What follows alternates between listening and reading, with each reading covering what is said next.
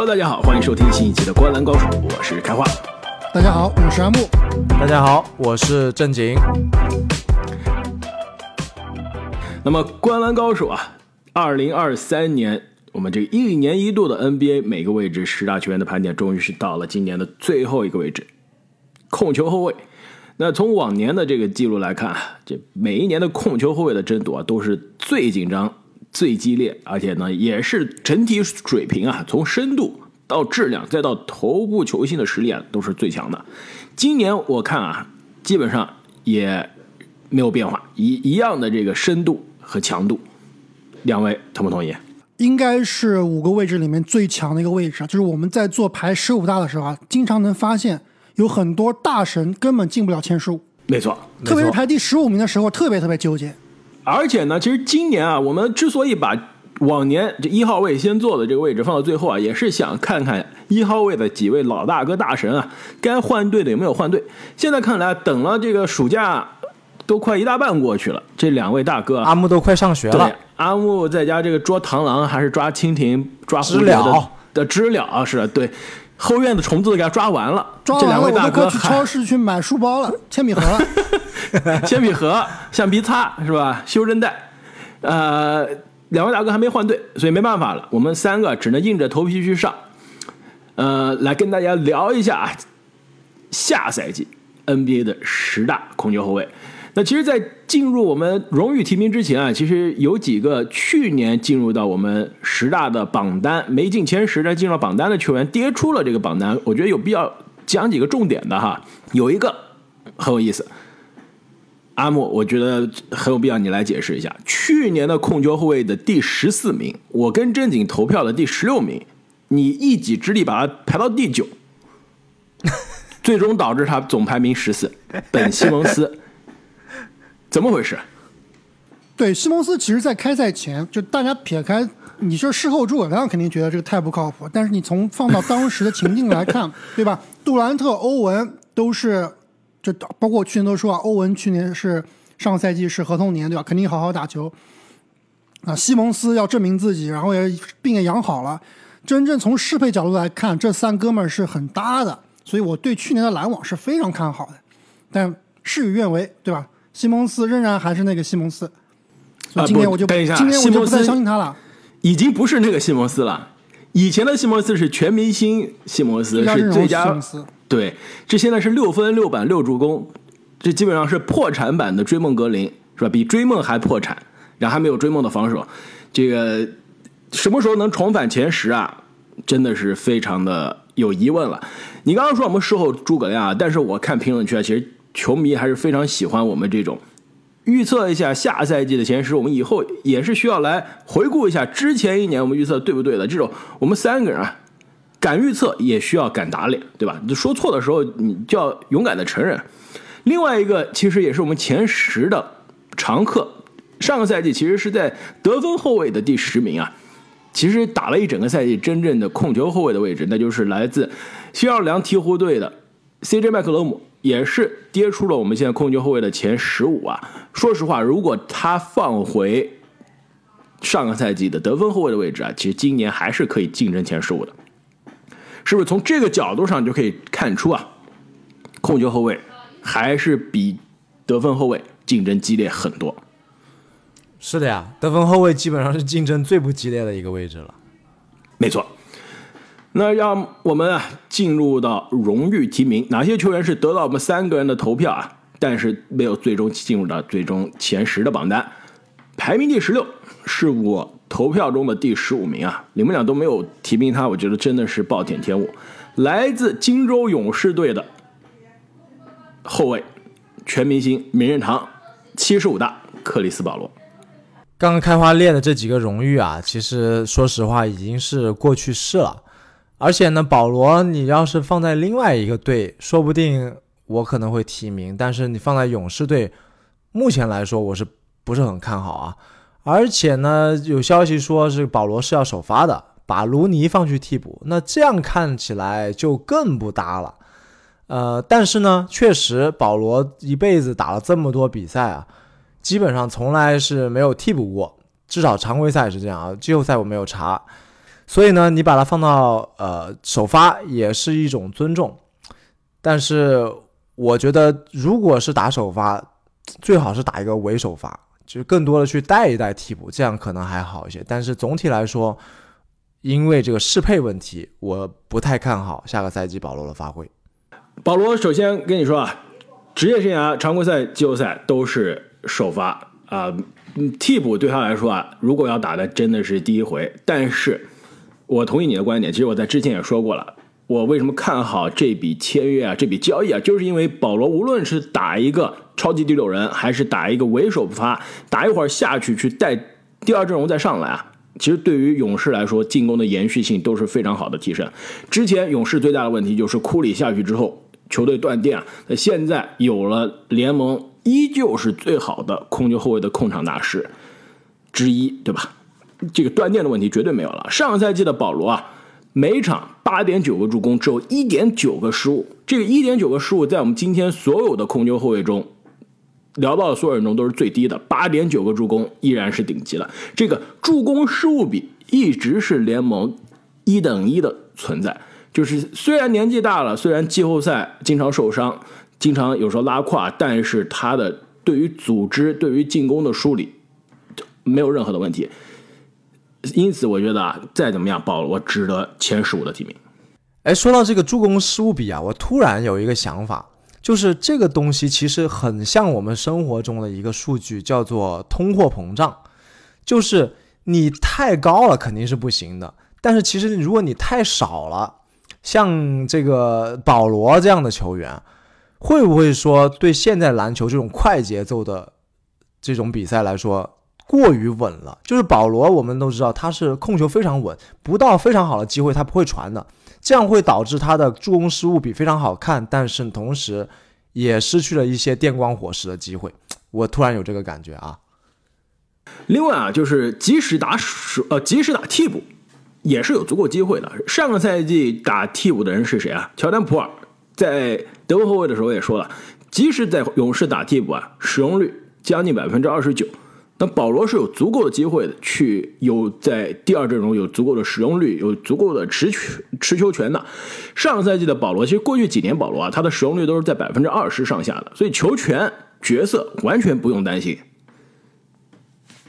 排名第十五是你们俩选的位置啊，就是选的第十五名，没选保罗，选了这位啊。其实从某种程度上来说呢。我也同意，毕竟这哥们儿的名气啊，江湖地位也在那儿。下个赛季是换了一支球队。保罗呀，现在呃，能力有没有大于保罗不知道。你就问这马上这个时候给你一个保罗和给你一个比尔，给你勇士，你要谁？保罗。你要谁？可能还是比尔不就是个老年版的普尔吗？肯定要比尔呀，肯定要保罗呀。比尔就是个顶配普尔，对不对？比尔是个。工资乘以五倍的，没有，就乘以二 而已，乘以二，乘以两倍，乘一点五应该是。你要考虑到长度啊，还有年纪，对吧？布拉德里比尔排名第十五，下赛季会是菲尼克斯太阳队的首发，到底打控球后卫还是打得分后卫啊？阿木说是打控球后卫，我们就相信他了吧，放在这儿。其实我觉得他应该是一个双能卫的存在，谁控球真不好说。对，很可能是三个大佬轮流控球，圣杜兰特控球都有可能的。而且布拉德利比尔最近是放出狠话，说下个赛季目标重返全明星，对吧？而且呢，他称自己跟布克的后场组合是全联盟的最强后场，并且放话要干掉勇士，所以也是意气风发。而且其实从比尔最近的采访来看，首先就是他第一次接受媒体采访时候说了一句话特别有意思啊。就是他解释了一下，当时他听到他被交易那天的一个第一反应，就是，哎，好像经纪人告诉他你被交易到太阳了，他的第一反应是，这不合理啊！太阳为什么要交易走他们的舰队基石布克呢？对吧？他以为是用他去换布克，对吧？最后才发现哦，不是，是他换了一帮哦，他换了这个保罗，是吧？所以首先第一点，他对自己非常自信，他觉得他跟布克是同一个档次的，对吧？他可以单换布克。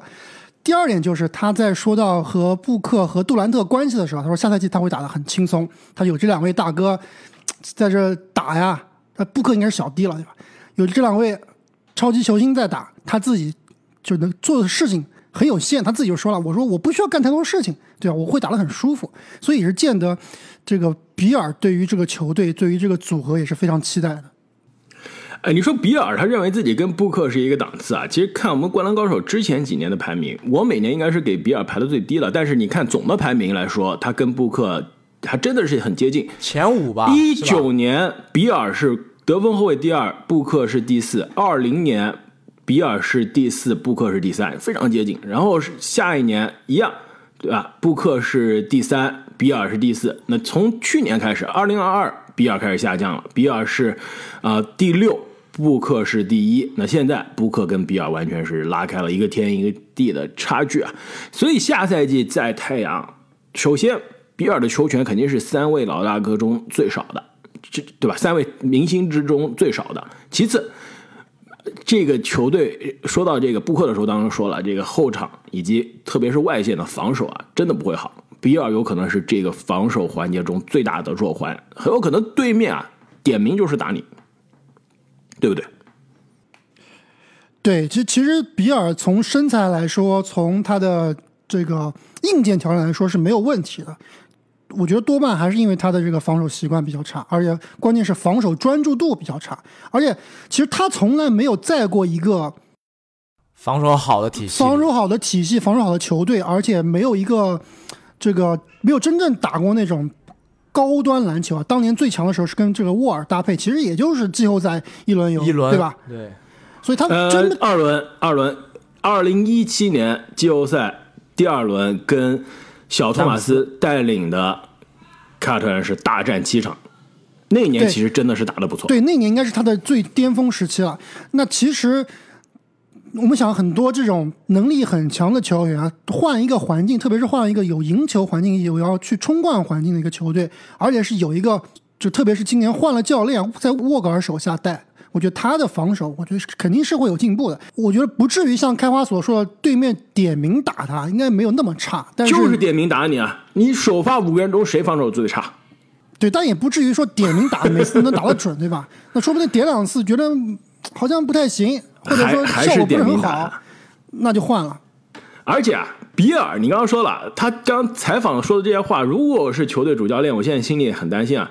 你还没来上班呢，就说啊，我想少做点事，过日子过舒服。你不就是躺平的吗？你就是过来抱大腿的呀，对吧？如果我说，对吧？我下赛呃，明天换工作了，去一个新的公司，发现公司全是大神，我不是说去跟大神学习，我说，哎，你看这些大腿把事都干了，我就在那儿。划划水就好了，这不是这个态度。而且，你要是说有另外两个进攻大神，我要干的事情就是把防守练上去。你这么说也让人放心啊。你防守只字不提，职业生涯从来就不是一个防守正向的球员，这问题很大。对，我觉得比较最大的问题还是他这个态度问题和一个赢球的一个信念问题，是吧？没错，你下赛季是个争冠球队啊，你必须是，对吧？每分每秒都不能浪费。对，而且我特别同意你刚刚说的话，就是他其实在这个球队应该是更加放下身段，去牺牲自己，做一些所谓的脏活累活，就是多做组织啊、防守跟卖力这样的一个角色。没错，排名第十四，阿木排名很高啊，是排到第十，我和正经是放在了第十四，那就是一个年轻的球员啊，来自克利夫兰骑士队的控球后卫达柳斯加兰。阿木，你为什么这么看好加兰啊？去年是总排名第十，今年你还是放在了你个人排名的第十。首先，这个球队是很有战斗力的，对吧？就是明年季后赛肯定是百分之百的。那去年季后赛是非常让人失望，其实他们的实力是绝对是二轮的实力。下赛季之前节目里面说过，他们这个球队补强了很多最缺的这个锋线球员。那莫布利在我这里是。有上升空间的，加兰德和这个米切尔的后场搭配，其实，在上个赛季看来是问题不大的，对吧？就季后赛尾了，但是从常规赛来看是问题不大的。所以在之前的一个赛季，加兰德已经被我们排得很高了，而且是整个联盟对他是非常看好的，也是进入了全明星。按照实力来说，我觉得加兰德是没有问题的，实力没有问题，球队战绩没有问题，我觉得是值得一个前十的。其实这两点上啊，我都跟阿木有一点点不同的观点。就从球队的角度来说啊，去年基本上是挑了这个季后赛里面最软的柿子尼克斯啊都没有打过，还被最软的柿子捏爆了。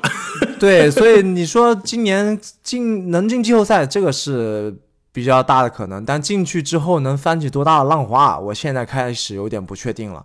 这个米切尔到底是不是季后赛大神？现在好像近两年又不是了，对吧？不是，那但是你总体看，东部整个的实力是变弱了呀。东东部真正的就是骑士肯定打不过的球队也就两支，是不是？呃，不好说。我觉得，我觉得他打不过，我觉得他打不过没有哈登的七六人，打不过。我觉得打得过，有的一拼。你说的这个没有哈登的七六人是来了利拉德是吧？那 另外就是从个人角度来说啊，我觉得加兰德之前一个很好的个人能力上升的势头啊，其实是被米切尔打断了。我是有一点遗憾的在这里。虽然可能球队变成了一支更好的球队，但是当时加兰德进全明星那种星光熠熠冉冉升起的那种势头啊，我认为是没有了。其实从数据的角度上来说呢，米切尔的到来啊，对他没有什么影响，对吧？命中率没有变化，三分球其实变得更准了，而且呢，得分只少了零点一分，助攻依然在，就是从数据上来说，跟全明星赛季基本上是一模一样的。主要的问题就是在球队的地位以及这个球权啊，毕竟现在米切尔当家，跟之前加兰是球队的主控是完全不一样了，而且之前呢，加兰还是承担着外线去。这个发起进攻，最后去跟边对面啊搏杀的这个角色，那现在这个角色完全是交给米切尔了。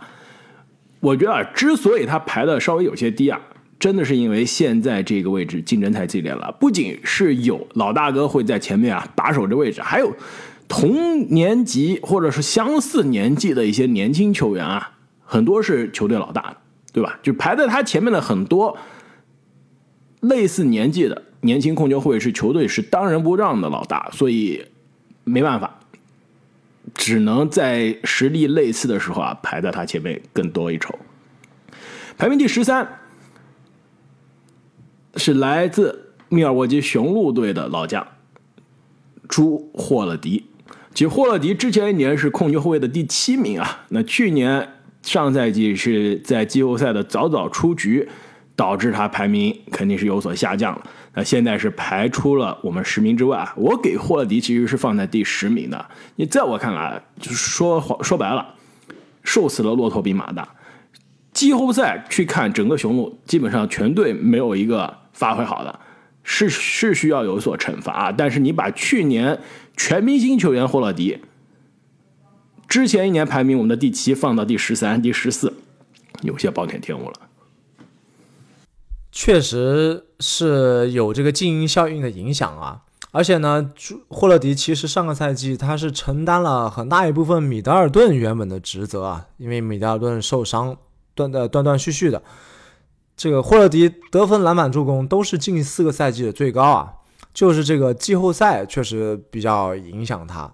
其实对于他这样的球员来说，季后赛才是他真正的舞台啊！你不会说想看霍勒迪打常规赛的，没有任何意义，对吧？所以这个季后赛的比重可能是占的比较大。而其实去年季后赛的这个败北啊，霍勒迪的责任并没有很大。其实你要说排责任最大的责任肯定是字母哥，然后是米德尔顿，然后才是霍勒迪，对吧？其实霍勒迪总体来说，季后赛的五场比赛打的还是中规中矩的，就比较比较符合他的风格。不不不，这三分球有点差。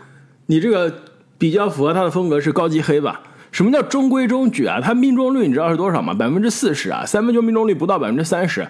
霍勒迪其实最大的问题啊，我现在看出来了，因为雄鹿我关注的是比较多的啊。最大问题就是他季后赛其实是比哈登还拉胯的，只不过大家不说而已。只不过他季后赛之前有过团队的荣誉成功，而且呢神一场鬼一场，神的时候真的是太神了。所以大家都忘记他鬼的时候有多鬼。我现在给你几个数据啊，他在雄鹿这几年，这个常规赛百分之四十九的投篮，百分之三十九点五，就将近百分之四十的三分，再加上百分之八十的罚球，然后这季后赛呢，在雄鹿同样的三个赛季，平均下来是百分之三十九点六的投篮，就是从百分之五十变到百分之。三十九四十了，然后从百分之四十的三分变成了百分之三十的三分，从百分之八十的罚球变成了百分之七十五的罚球，这这哥们儿到了季后赛三项命中率全部断崖式的下跌，这是很难解释的。对啊，所以我就说他去年季后赛发挥是中规中矩啊，就是你说他季后赛命中率只有百分之四十，你看一下他得他夺冠那一年的命中率也只有百分之四十啊，所以这个之前一直说霍勒迪这样的球员是特别被联盟所低估的，那低估了很多年，大家又吹上去了。其实现在感看来啊，特别是在进攻端，在季后赛的作用里面是有一点点被高估的。对，但是不得不说，防守上来说啊，他依然是联盟外线最强的防守之一。去年可是。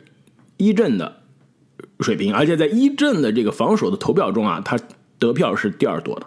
而且另外一点，在我这里把他排的比较靠后啊，其实我是我们三个人排到最后，我是排到第十四名啊。一是因为就刚刚我们分析过的，他可能季后赛表现不尽如人意；另外就是他年龄也大了呀，他马上就要三十三岁了，对吧？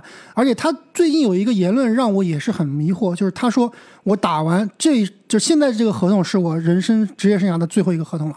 我打完这个合同，我就要去退役了。其实这个话让我听起来也是很奇怪，很奇怪。而且总体来说，对吧？你看我们刚刚分析了很多球员，虽然说有各有各样的问题，但是你总能看到这名球员可能还有进步的空间，会有闪亮的空间。但霍勒迪，我觉得未来只能是一个往下坡路走的路线，他不可能再说哦，下赛季又回光返照再炸一年了，很难很难了。你的意思，作为九零后的霍勒迪，已经是进入中年了，是吗？是呀，是进入中年了呀。他自己都说他要退役了。这真的是阿木，你讲到这个，我现在心里面无限的感慨啊！当年仿佛还记得霍尔迪作为 NBA 历史上第一个九零后的全明星啊，就感觉在昨天一样。现在他已经是个中年人了。对啊，已经过了三十三岁了，是吧？有点可怕，非常的可怕。啊，说完了老将霍尔迪啊，下一个就是年轻人了，排名第十二。来自底特律活塞队的控球后卫凯德康宁汉姆，打爆美国队的男男人。首先啊，我说一下这个排名控球后卫，因为我们其实在录中锋之前先投了一次票，然后呢，我们现在又放到最后一个录了。其实中间这过去一个多月时间啊，我看阿姆给给这个康宁汉姆的这个排名啊，从我们三个人中的最低排到最后，改了可能有十六次，现在改到我们三个人中的最高了。发生了什么？就是打爆美国队啊！其实我我要给大家说一下吧，康宁汉姆两位一个排的是十二，一个排到十三，我把康宁汉姆是排到了第九，而且我其实觉得第九已经太低了，甚至可以再往前。你曾经不一个月前是多少？一个月前我自己排十三呀。是，那为什么改到第九了？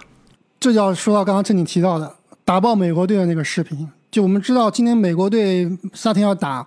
世界杯嘛，那其实康宁汉姆是没有入选正正式的美国国家队的。但是呢，在夏天的时候啊，这美国队又选了一个 select team，就是一个等于说美国陪练队，陪练队，对吧？陪练队的球员呢，其实更年轻，基本上都是一年级、二年级、三年级，就不会超过三年级的球员，是吧？然后呢，这个陪练队里面呢，就有就康宁汉姆呀、杰伦格林啊、墨菲啊，之前我们提到的很有可能会爆发的球员。包括这个杰伦威廉姆斯也在这个 select team，所以他们就有一个队内训练。这个队内训练的视频呢，放到网上，一共有四十多分钟。他们其实打了一个上下半场，好像一节呃上下节吧，应该是一节是十呃十二分钟还是十应该是十五分钟。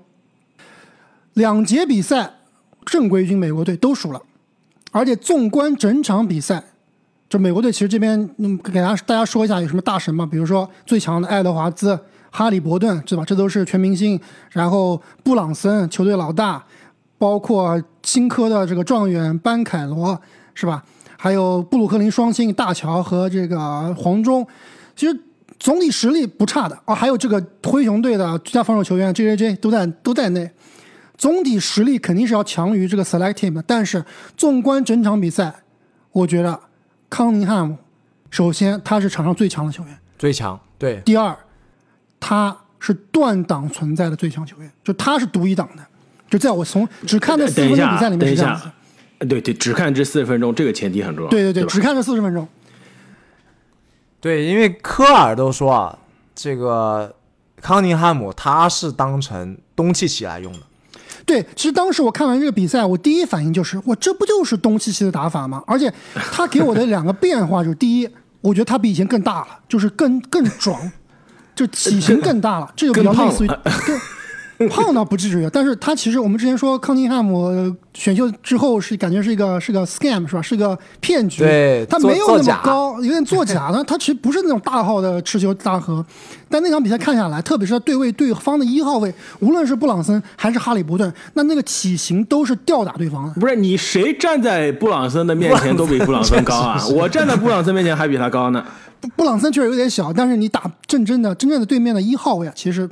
身材优势太明显了，这就康宁汉姆打对面，对面肯定不能拿一号来防的，这肯定是不可能的未来。那另外一点就是，我觉得他的这个节奏比以前更好了，运用身体的技能更好，打法更成熟了，而且他的传球视野其实也是一点问题没有，所以真的就是一个动物机器的模板，可能没有卢卡那么变态的这种这种怎么说呢？tricks 就是这种小的。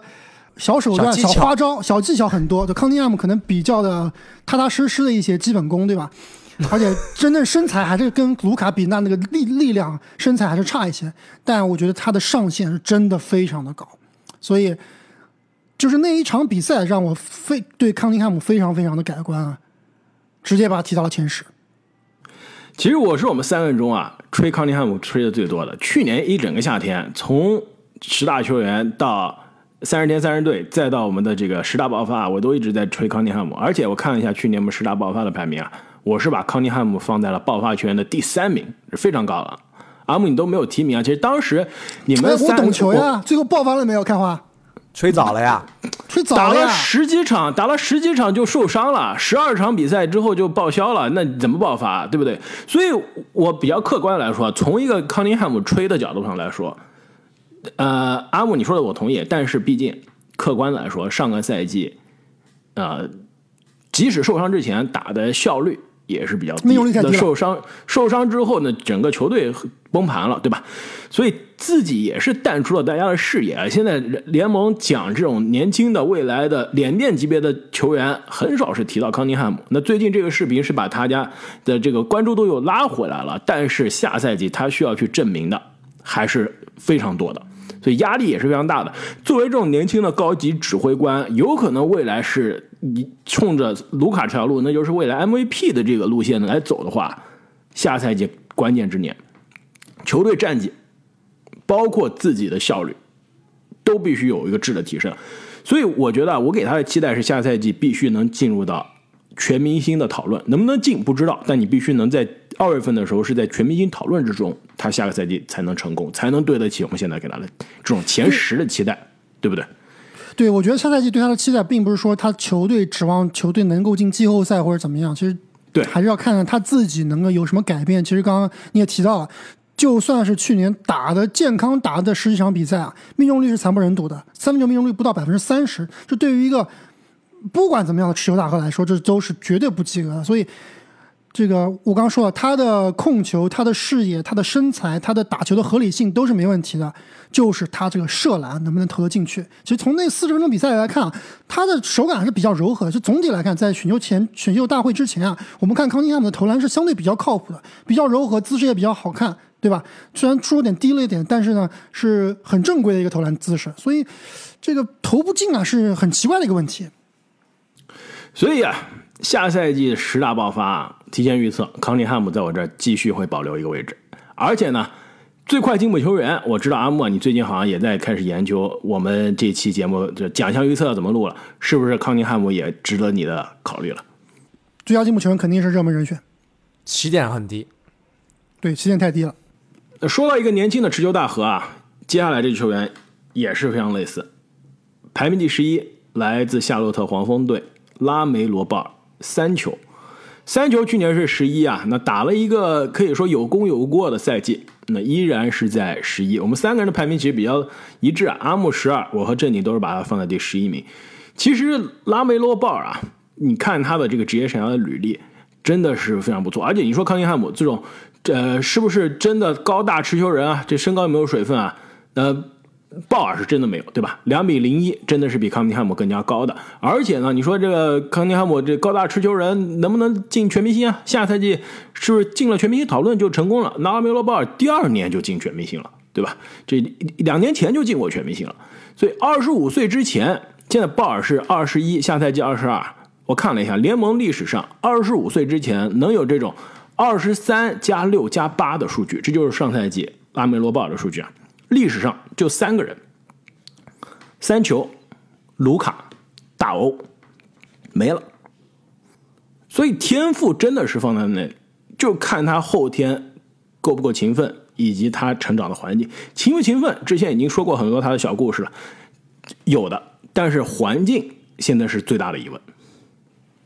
特别是队里又来了一个可能是定时炸弹的布兰德米勒，是吧？会不会影响三球的发挥？会不会影响他的价值观？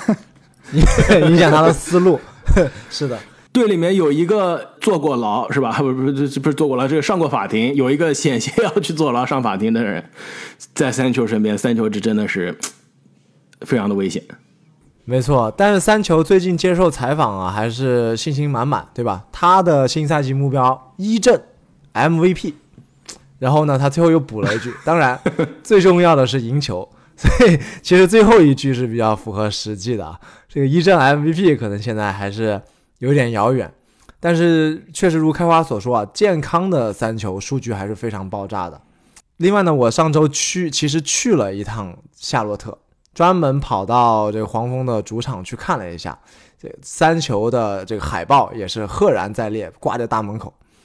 呃，我们可以把这个我的这个具体的黄蜂的一日游留到我们三十天三十队的时候给大家分享。另外，这个照片啊，我也会放到我们的西米团里面，大家可以看看到底这个 Spectrum 中心到底是一个什么样的样子，非常的期待。所以大家想看的话，欢迎在喜马拉雅平台上加入我们的喜马拉雅的西米主播会员西米团。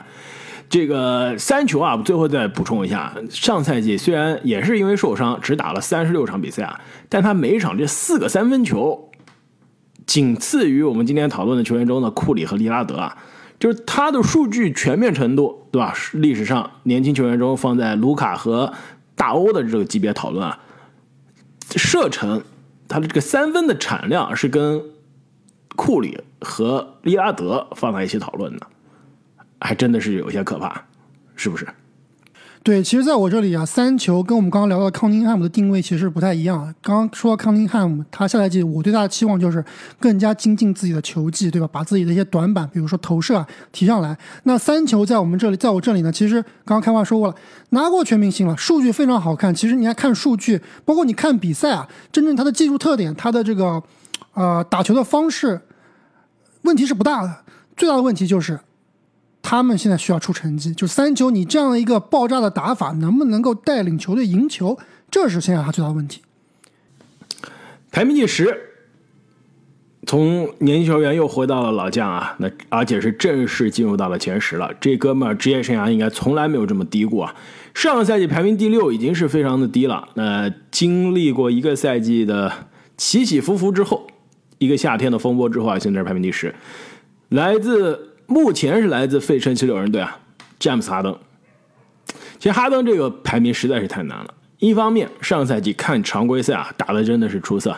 你论他的数据来说，首先场均助攻是联盟最多的，对吧？十点七个。论数据全面性来说，他应该是完爆很多排在他前面的球员的。这二十一加六再加十点七个助攻，依然是非常的全能。常规赛打得非常不错啊，球队战绩也不错，队友也是拿了 MVP。但是到了季后赛，熟悉的节奏，熟悉的味道，是而且其实准确的说还真不熟悉，因为他打了两场，可以说两场封城之战嘛，对吧？对，两场职业生涯最强之战，但是球队也是再次季后赛啊失望出局了。最重要的是啊，这第七场的这个失败，第七场哈登的表现。实在是把他之前两场的封神之战啊，都可以说是功劳可能磨灭了一半了。第七场你知道他多少分吗？还记得吗？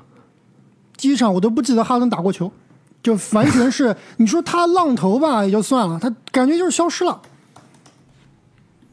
没错，被淘被淘汰的第七场啊，哈登。你让我再确定一下，我这笔记写了之后，我现在再看一下，我都觉得还是有些惊讶，不敢相信是吧？是吧？对，我想我想看一下，我当时这写的是对不对啊？呃，啊真的是，九分，打了四十分钟四十九秒，九分，十一投三中，百分之二十七的命中率。而他赖以生存的这个，刚刚这你提到的一个助攻失误比啊，这场比赛是七个助攻，对于哈登来说已经是不太及格了，五个失误太多了。而且更关键是什么？哈登在那一年的这这一组系列赛中啊，是第应该是第一场对吧？打波士顿爆发了，然后第四场爆发了，都是四十加，然后第五场的时候在波士顿天王山之战。呃，可以说七六人众志成城，又拿下了、抢下了这一场。回到主场，可以说是三比二的好局啊，两场赢一场就够了。但是两场都输了，而且这两场哈登的表现都非常差。其实刚刚说的第七场是九分啊，第六场十三分，十六投四中，百分之二十五的命中率。其实哈哈登这个去年啊，至少常规赛的表现还是可圈可点的。对，应该是去年全明星的最大遗珠之一没错，对，但是确实这个季后赛，刚刚两位也也分析了比较拉胯，而且呢，我发现我们《灌篮高手》这个节目啊，对于季后赛的要求首先就很严格，另外对于我们这些老同志的要求啊也非常严格。但是我去翻了一下我们很多听众朋友的留言啊，其实很多听众朋友是比较怀旧的。我们之前被骂的最惨的就是克雷。汤普森对吧？我们没有把他放到前十五，快要被骂死了。对，哈登 SGA 对吧？排第一名，大家说你那 SGA 什么人？对不对？嗯。但问题是，去年谁一阵？是 SGA 还是布克？对不对？而且布克去年是几阵？去年布克连阵都没有。对，但这个是也是一个综合的嘛，也不能完全看一阵。而且 SGA 跟布克谁排第一，其实是可以商榷的，对吧？绝对是一个好的一个一个讨论的点。对对对，所以说这个呃确实比较怀旧，对吧？当然了，我觉得原因也是有的，就是一方面是现在的联盟啊，它确实缺少这种呃偶像级的门面级的巨星，所以大家会比较怀念以前，对吧？詹姆斯、哈登叱咤风云的这种时刻。但是呢，我们同时也要承认啊，这些球星确实是老去，虽然是还是前十的水平，但是毕竟已经不是那个。神挡杀神，佛挡杀佛的哈登了，呃，当然，我觉得排第十，在我这里还是有一点点低了。我觉得哈登还是值得一个更好的排名。没错，加之现在哈登到底下赛季在什么球队，我们都现在还不知道，是吧？不确定因素太多了。而且刚刚正经提到这个，确实状态有所下滑。其实我有点感触啊，就是最近大家知道哈登其实在中国行，对吧？在中国依然是非常非常的火，在咱们国内依然是非常的火爆。然后哈登球迷还是非常热情。其实，对于哈登来说，也是一个挺好的一个，怎么说呢？就经历过那么多低谷啊，其实真正回到咱们国内的话，还是有回到家乡粉丝，对，回回到自己的第二故乡，对吧？还是骑上他的小摩托，对，还是非常亲切的。我能感觉到哈登是回到中国是非常的亲切。但有一点让我觉得有点唏嘘的就是，其实可能不是我，可能有点过度。这个理解了，因为因为毕哈登毕竟也是个商人嘛，就是他自己最近啊在卖他的红酒，就是哈 Harden Wine，对吧？哈登自己的红酒。那那天我在刷抖音的时候啊，就哎正好刷这这大胡子是谁啊？怎么在做直播呢？哎，旁边还有一个放了好多酒，还有一个美女主播放旁在坐在旁边。我说怎么？我一看哦，这是哈登啊！怎么哈登开始做带货直播了？想了想就觉得有一点点唏嘘啊，就是有点像那种可能是。啊，不是最知名或者比较过气的明星，退居二线，潘潘长江卖酒，这个有点太夸张了。但是，但是，确实是，当然哈登肯定是要做生意嘛，对吧？他这个为自己的品牌做宣传也是无可厚非的，但是总是感觉有一点点让人唏嘘，对吧？一个超级明星现在变成在这个某音上卖卖酒了。是吧？吃饭嘛，不寒碜。其实下赛季啊，对于哈登来说，去哪个球队啊，其实都是有一些尴尬的。你们说是不是？其实真的现在是属于争冠的球队，能不能有足够的空间、有足够的角色要哈登？然后你哈登如果去一个非争冠的球队，他日子肯定过得不开心。所以看来看去，之前我说的靠谱的可能性，就真的只有快船这一个了。但是。还是那个话，如果快船这个交易能成型，早就成型了，肯定是七六人这边狮子大开口，比如说要保罗乔治啊，对吧？或者其他的这个各种各样的资产的组合，才导致哈登现在没有办法走。而且呢，哈登这个情况是他放了话要走人，球队也说了好了，我们同意了，把你这个呃球员选项执行了，然后把你交易走。结果呢，两边都不行。对吧？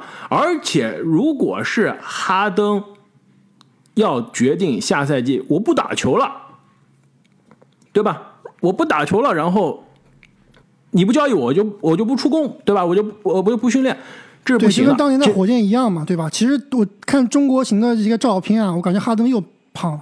但是联盟的这个新的工资帽的这个规定啊，如果哈登是合同年，他选择不给球队。出战啊，球队是可以拒绝他下赛季跟其他球员签约的，就是基本上哈登你就完了。而且他这个其他球队啊，就是联盟的这个法律条款里面写的是，任何 professional sports team 就不是说 NBA 球队啊，就是说哈登你不能跟 NBA 的球队签约，你要是想来打 CBA，七六人都是可以不允许的，就是防止这种逼宫事件。我合同年你不交易我，我就威胁你，我就不打球。就是防止这种事情出现出出现的，所以哈登下赛季很有可能不得不为七六人出战，直到两边一起找到一个好的下家，比较尴尬。排名第九，这位球员啊，之前一直是没有进入过我们榜单，上赛季呢也是打出了职业生涯的最爆发的一年，也是上赛季可以说联盟最大的惊喜之一啊，值得一个最快进步的奖项，但是。去年这个竞争太激烈了，没有拿到，那就是来自纽约尼克斯队的控球后卫杰伦布朗森。布朗森现在名头很多啊，尼克斯当之无愧的老大，纽约第一人，美国队老大，有没有？真的现在是美国队老大，好奇怪啊！为什么选布朗森？为什么？不不不，凭什么？凭什么说是美国老大？就是美国队的所谓的可能我们看来不是最好的球员，但是他是球队的 leader。对，但是对仗是谁？知道吗？这个不但是从这个从这个场上的一个气势看出来的，而且这个科尔是自己说的呀。他说他这个四个首发确定了，就是包括布朗森、布里奇斯、英格拉姆和 J.J.J，而且布朗森啊是这支球队的 leader。对，而且你从训练比赛，包括那一场这个友谊赛来看，布朗森给他的球权、给他的这个权重啊是非常高的。所以啊，我就觉得这支美国队其实很危险，不容易走得远，就跟当年肯巴沃克是老大的美国队一样，是吧？哎，你别说，但是啊，玩笑归玩笑啊，上赛季布朗森可以说真的是非常的出色，呃，数据非常的高效，对吧？这个每场二十四分，三点五个篮板，六点二个助攻啊，而且呢。这个命中率非常的高，百分之四十九点一的投篮，百分之四十一点六的三分，在我们控球后卫中啊，现在是仅次于库里的。那百分之八十二点九的罚球，这哥们儿呢，比之前我们说的霍勒迪、哈登厉害的就是他到了季后赛就更厉害。季后赛是场均二十八加五加六，真正的可以说是天生的赢球球员，因为。大学的时候就是冠军球员，对吧？其实，在独行侠的时候也是属于这种赢球型的球员。其实现在想想啊，我突然发现一件事啊，去年独行侠季后赛走得远，一直走到西决，对吧？肯定卢卡是有功劳啊，但是布朗森现在看来功劳是去年被大家低估了，尤其是第一轮啊，当时卢卡受伤少打了两场，独行侠依然能够由他爵士。不分上下，我觉得布朗森真的是非常的关键。而且你想想看，布朗森跟独行侠分道扬镳之后，是谁进了季后赛？第二轮谁连季后赛都没有进，外卡赛都没有进。而且最后又是谁？而且最后又是谁变成了美国国家队的老大？最大输家就是马克库班。开花怎么开始黑卢卡了？不不不，我黑的是独行侠，对吧？你这个。把自己球队上的这种天生赢球型的球员放走了，白白的放走，真的是非常的可惜啊！啊，另外啊，再想一下，这个有可能是不是尼克斯过去这些年啊队史最强签约之一啊？零代价签来了一个年轻的球员，马上就是球队老大，带队进了季后赛第二轮，而且甚至是进了国家队了，国家队的首发了。这个在尼克斯这支球队操作历史上来说，也是为数不多的，可以说是一本万利的亮点。对，布朗森在美国国家队的地位啊，甚至超过了当年的尤因在梦之队的地位，是吧？对，而且尤因你是选的嘛。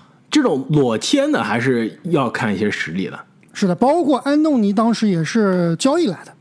没错，而且你这个裸签啊，是对面是新秀啊，他是有这个匹配的能力的，是一个限制性的自由球员啊。你裸签就相当于你愿意出一个比市场更高的价，让对面没有办法匹配，所以你这个是要有一定的魄力啊，才能干出这样的事情啊。所以也是给尼克斯啊，值得有掌声的。但是布朗森不得不说也是有他的问题，第一，刚刚说了身材。另外呢，就是身材导致他的防守，就是他防守的这个脚步可以，防守的态度可以，但的确身材上是有所限制。聊完了排名第九的杰伦布朗森，排名第八这位球员啊，可以说基本上是迎来了职业生涯最高峰、最可以说是最开心的一个夏天了，那就是来自 NBA 总冠军。丹佛掘金队的控球后卫贾马尔·穆雷。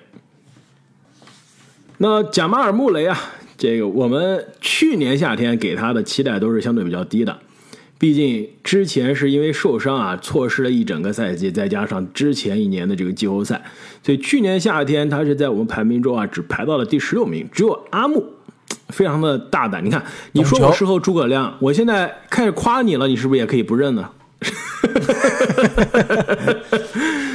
照单全收，阿木对吧？你看我要夸你了，你看说 阿木弄球，所以你去年的这个风险投资，对吧？投资西蒙斯失败了，但你投资穆雷，哎，就成功了。呃，穆雷，你去年把它放到十二啊，也是一己之力把它放到了我们的前十五、前十六的排名吧。那经过一整个赛季啊，其实准确的说就是季后赛，真的是对得起这个排名了，远超这个排名，好吧？对，但是说实话，这哥们呢很难排，我觉得有可能是前十中最难排的。我其实想过很久啊，你说我把他放到第六、第七行不行？呃，考虑过，放到第九、第十是行不行？也考虑过。就比如说他跟我们刚刚说的杰伦布朗森，到底怎么排？论个人实力，对吧？论常规赛贡献还真不好说。但到了季后赛就不一样了，这季后赛球星真的就是季后赛球星，是吧？到了季后赛。场均二十六分、六个篮板、七个助攻，你跟常规赛完全不是一个水平了。而且命中率啊，百分之四十七、百分之四十、百分之九十三，命中率也是上了一个档次啊。所以季后赛球星这季后赛成色啊，正如正经所说，可能在我们这儿是有加分的，而且加分加了不少。他这个季后赛还不止刚刚开花说到这么强啊，他以刚刚那个超高的命中率，整个季后赛得到了五百二十二分。而且他也是掘金队史上当年二零二零年啊第一个单赛季季后赛总得分五百加的球员，这次季后赛又一次达到了，所以是掘金历史上第一个多赛季达到这个季后赛总得分五百加的球员。而且到了这个总决赛啊，也是非常厉害。虽然说数据可能得分没那么高了，但是助攻变强了，二十一加十这个数据。实际上，在总决赛里面啊，只有乔丹、詹姆斯、吉米·巴特勒、魔术师约翰逊，还有这个上古的沃尔特·弗雷泽得到过。如今穆雷也得到过了，所以非常的厉害。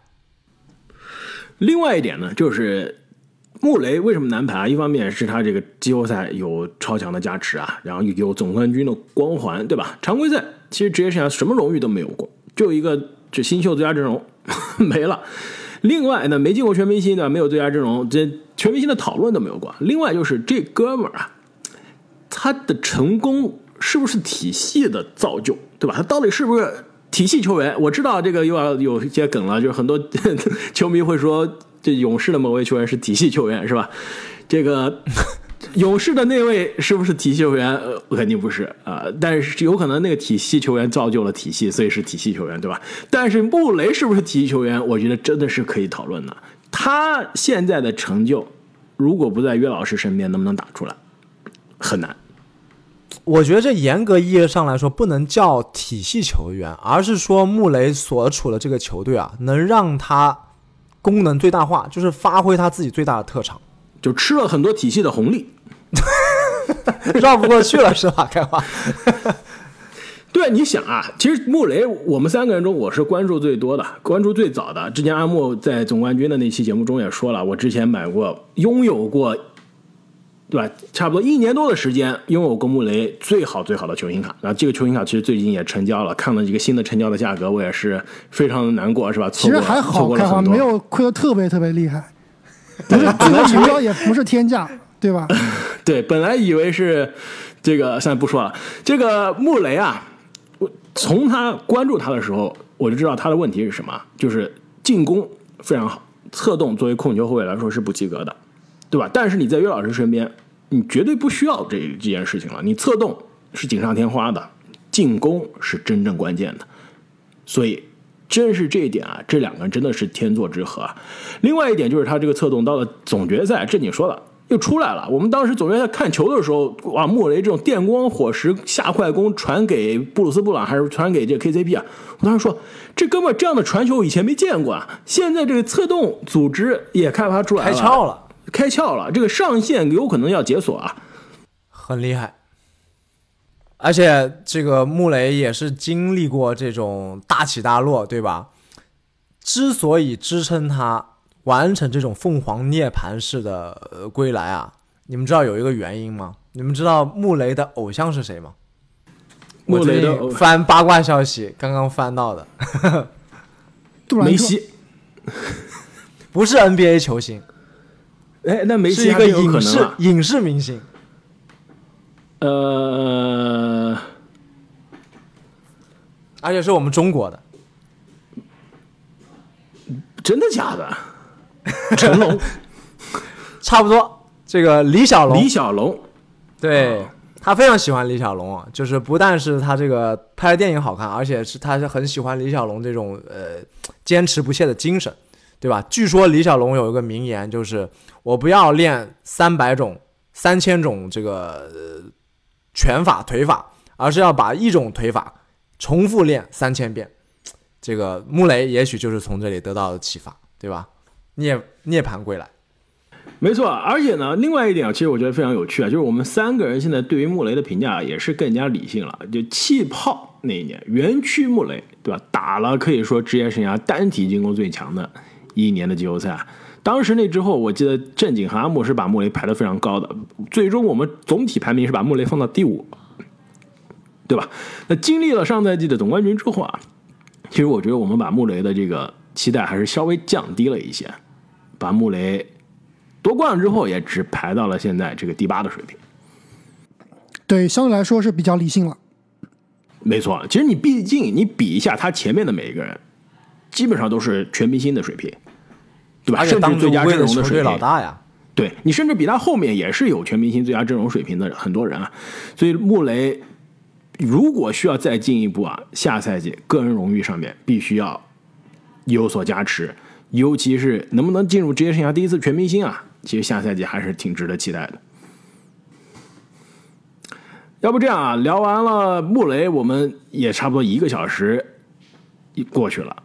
我们《灌篮高手》今年的这个十大控球后卫，要不我们上半期先聊到这里，下半期啊，我们来聊前期的控球后卫，看一下榜单啊，星光熠熠，而且少不了争论。我们。下半期再跟大家一一道来。如果大家想提前一天收听我们的节目啊，欢迎大家在喜马拉雅平台上加入我们的新米团，那就可以提前一天收听我们的所有的节目。而且呢，下半期的结尾啊，我们将会给大家带来公布我们《灌篮高手》的这个杜兰特绝版球衣的抽奖啊。再次感谢各位听众朋友们的支持，我们下半期再见，再见。再见。But I'm so frustrated. Hello to my loneliness. I guess that ignorance is